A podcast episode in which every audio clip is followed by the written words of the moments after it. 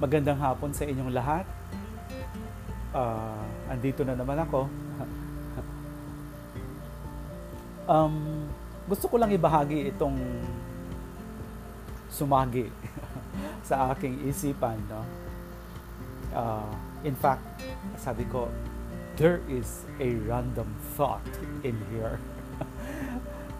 Kasi, uh, kaninang umaga while I was browse, while I'll open my my emails tapos I browse through the through the Facebook and Twitter as I always do during the in the morning bigla na lang nag-pop up yung isang post ko 5 years ago no? at napakaganda nito kasi um, this was, this was 5 years ago and it was posted um, it was dated April 27, part of the homily of Pope Francis. No?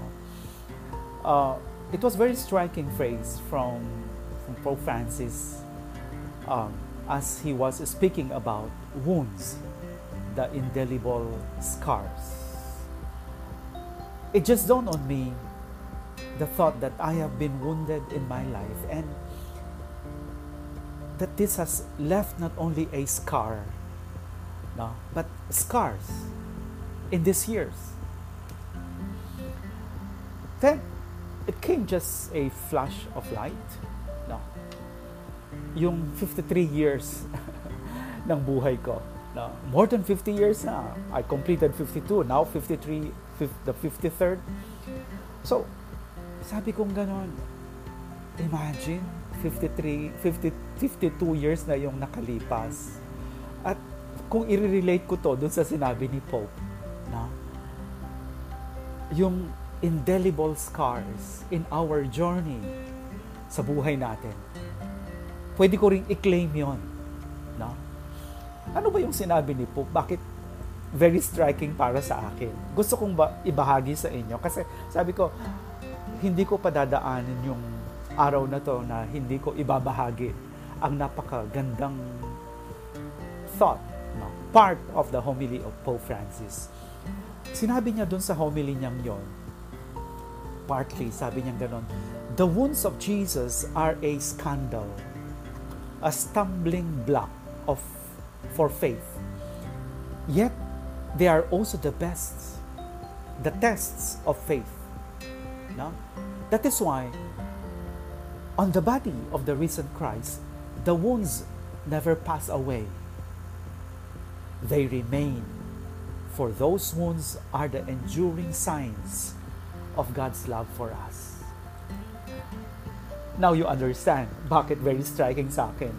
Now, truly, the journey in life can leave marks that are not easy to remove or cannot be removed. But come to think of it, these same marks are the ones that can make the journey more memorable. Kung tatanungin niyo ako, after more than 50 years, alin ang mga memorable moments in my life? Honestly speaking, pwede kong sabihin sa inyo, yon ang mga pagkakataon kung saan marami akong natutunan, marami akong nakitang mga bagay na napaka-importante sa buhay. Yon ang mga moments kung saan I felt I was wounded. At hindi ko may pagkakaila na iyong mga wounds sa moments na yon nagdala, dinadala, dinadala ko pa yung mga marks sa aking buhay. Pero, Itong sinasabi ni Pope na to, binigyan ako ng ibang perspective how to see the wounds and the marks in my journey. Not anymore as painful moments to be rejected, to be discarded, but as learning moments, as an opportunity for growth, definitely. Now, For sure, marks will still be added uh, will still be added as I journey as I journey in, in, in my life, no, as I move forward. But one thing is sure, that now, more than before, I see the marks of the wounds as concrete signs of the immense love of God for me. Iba, di ba? Iba yung titingnan mo lang yung mga sugat ng nakaraan kesa sa titingnan mo yung mga scars na to as signs of the immense love of God. Katulad ng sinabi ni St. Paul, I am always reminded by this. I like this phrase very much from his letter to the Philippians, chapter 3, verses 13 to 14, and I would like to quote. Very beautiful. Sabi niya ganon. Just one thing, forgetting what lies behind, but straining forward to what lies ahead. And I continue my pursuit towards the goal. So, nadapa, nagkasugat, nagka-scars. Pero sabi ni St. Paul, he is encouraging us to look forward no? and run towards the goal. No? Definitely, to leave behind the past, projecting towards the future, picking up all those moments where I have fallen, we might have fallen, bringing the scars with us, running towards the future.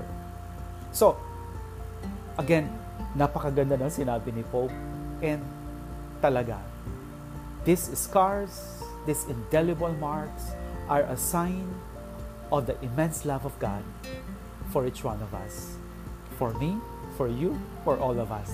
Kaya, I will continue on journeying with this attitude, a joyful attitude, with a heart full of gratefulness towards God for having given me the opportunity to discover His immense love for me.